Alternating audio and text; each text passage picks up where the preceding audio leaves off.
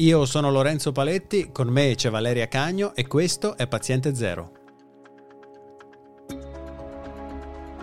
Oggi torniamo sulla questione di One. Ne avevamo già parlato, ma nuovi dati, approfondimenti e domande da parte vostra ci spingono a toccare ancora il quesito. Possibile che SARS-CoV-2 non si sia prodotto in natura, ma sia il frutto artificiale di un laboratorio cinese per qualche motivo sfuggito al controllo dei ricercatori? Oggi è il 15 gennaio 2021.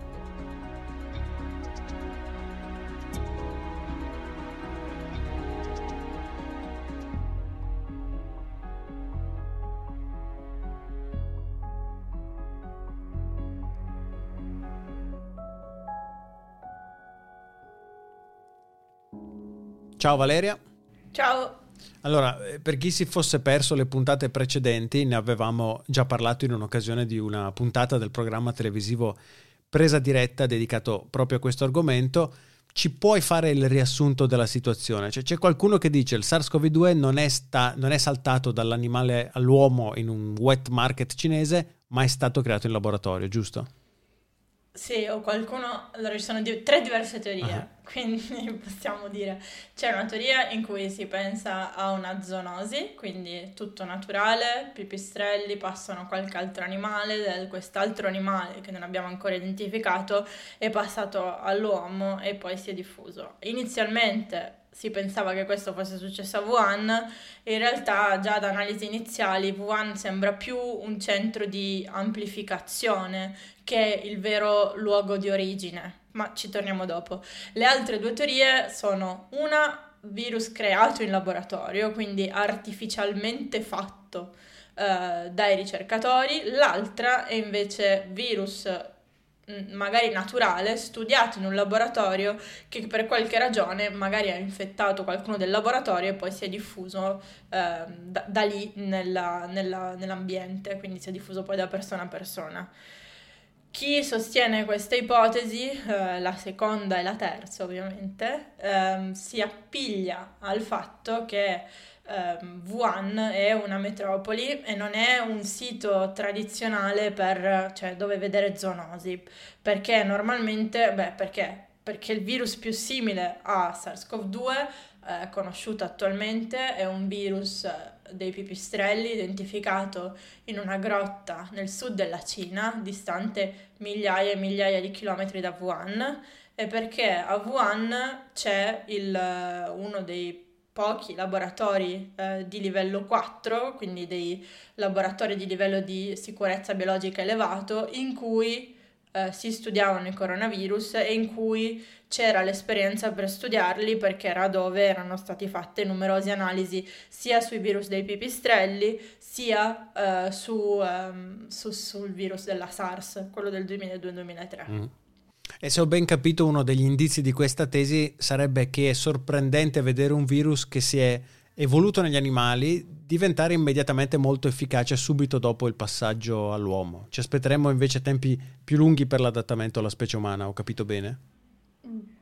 Sì e no, nel senso è... Allora, quello che sappiamo è che il virus dei pipistrelli che abbiamo identificato è ancora troppo diverso dal virus eh, che circola nell'uomo per pensare a un passaggio diretto. Quello che cambia quasi integralmente è questa regione chiave della spike, quindi la regione in cui il spike riconosce il recettore. Quindi non possiamo pensare che sia un passaggio, almeno stando alle sequenze che abbiamo, cioè per ora con le sequenze che abbiamo non, non possiamo pensare che ci sia un passaggio diretto pipistrello-uomo.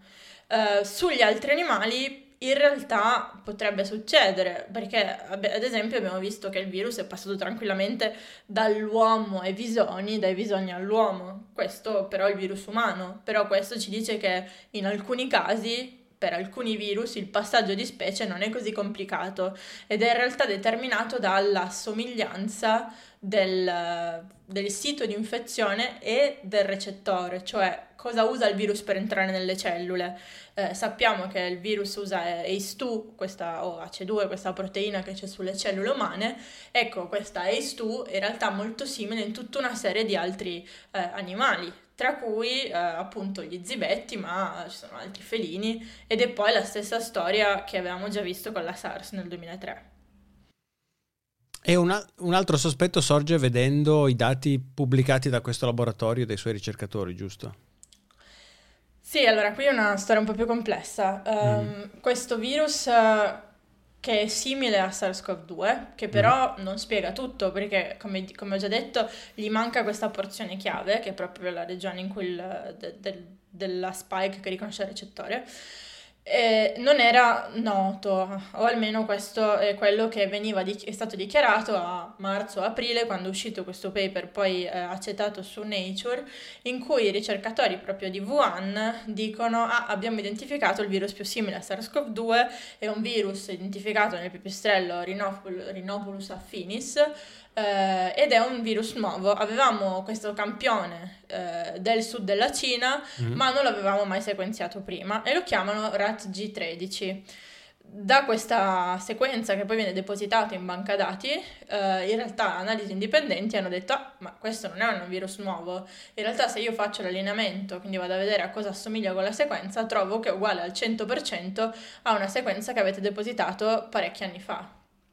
Eh, e poi è uscito dopo questa inchiesta, boh, questo discorso, hanno poi rettificato dicendo che sì, effettivamente avevano già questo, questo campione eh, di questo virus che era stato prelevato in questa famosa grotta sud della Cina Ehm, in um, periodi di campionamento perché cercavano di virus simili alla SARS, quindi si parla di 2012-2013, e uh, da, da, poi analisi successive è risultato anche che la, l'intera sequenza era già disponibile dal 2018. I ricerca- a discolpa, non so se è giusto dire a discolpa dei ricercatori, quello che che bisogna un attimo pensare nell'ottica del ricercatore, quindi dimentichiamoci di tutta la polemica intorno, e che allora, quando era stato fatto questa, questo campionamento in questa grotta, si cercavano virus simili a SARS-1 e quindi si era poi dato più attenzione ai virus che assomigliassero a quello perché si pensava che potessero essere quelli a maggiore potenziale pandemico. SARS-CoV-2 è vero che lega lo stesso recettore, ma la sequenza, boh, vabbè, ma appunto la sequenza di legame alla spike del virus dei pipistrelli è molto diversa, cioè quel virus lì, se io guardo mm. la sequenza, dico non infetta l'uomo e mm. quindi non è così interessante.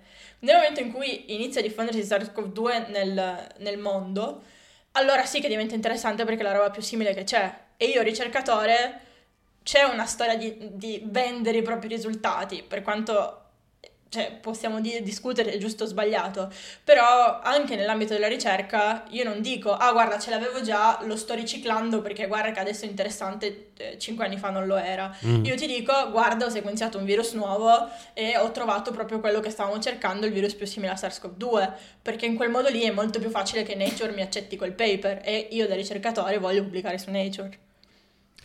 Ma teoricamente tu dicevi, quindi le tesi, diciamo, del virus che non ha fatto il salto eh, nello spazio aperto sono, sono, due, il virus era già in quel laboratorio ma non è stato montato diciamo dai ricercatori oppure è stato creato appositamente dai ricercatori ed è fattibile quindi intuisco costruire un virus da zero, costruire una sequenza genetica da zero? Sì, è fattibile a patto che tu abbia le, le sequenze di partenza. Cosa vuol dire? Io posso fare una chimera virale, quindi posso prendere pezzi di due virus diversi e metterli insieme, però devo conoscere due virus diversi, cioè non posso inventarmi la sequenza, mm. la devo copiare o prendere da un'altra parte. Questo, ad esempio, è stato fatto per altri coronavirus, era, ne abbiamo già discusso in merito al programma Leonardo, che era andato in onda anni addietro e poi era riuscito all'inizio della pandemia. Quindi sì, è possibile, perché in questo caso non penso sia successo, perché ad oggi non abbiamo nessun virus che abbia la sequenza Uh, quindi se- quel 4% di differenza che vediamo tra il virus dei pipistrelli e il SARS-CoV-2 che sta circolando è mm. un 4% ignoto, cioè non abbiamo nessun virus che abbia quel 4%.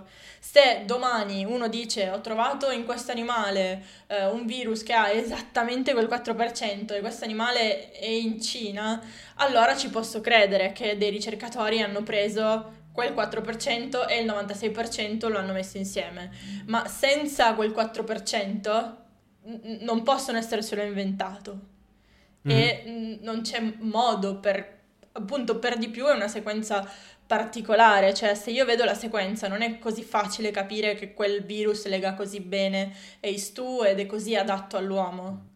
E invece, quindi la tua tesi è questo 4% potrebbe invece essere, cioè casi sono due, o l'hanno preso da qualche parte e l'hanno infilato volontariamente, eh, appiccicato ad, altre, ad altri segmenti di virus, Um, oppure quel 4% è frutto di una mutazione naturale del virus quando è saltato dall'animale all'uomo e poi si è trasmesso nell'uomo?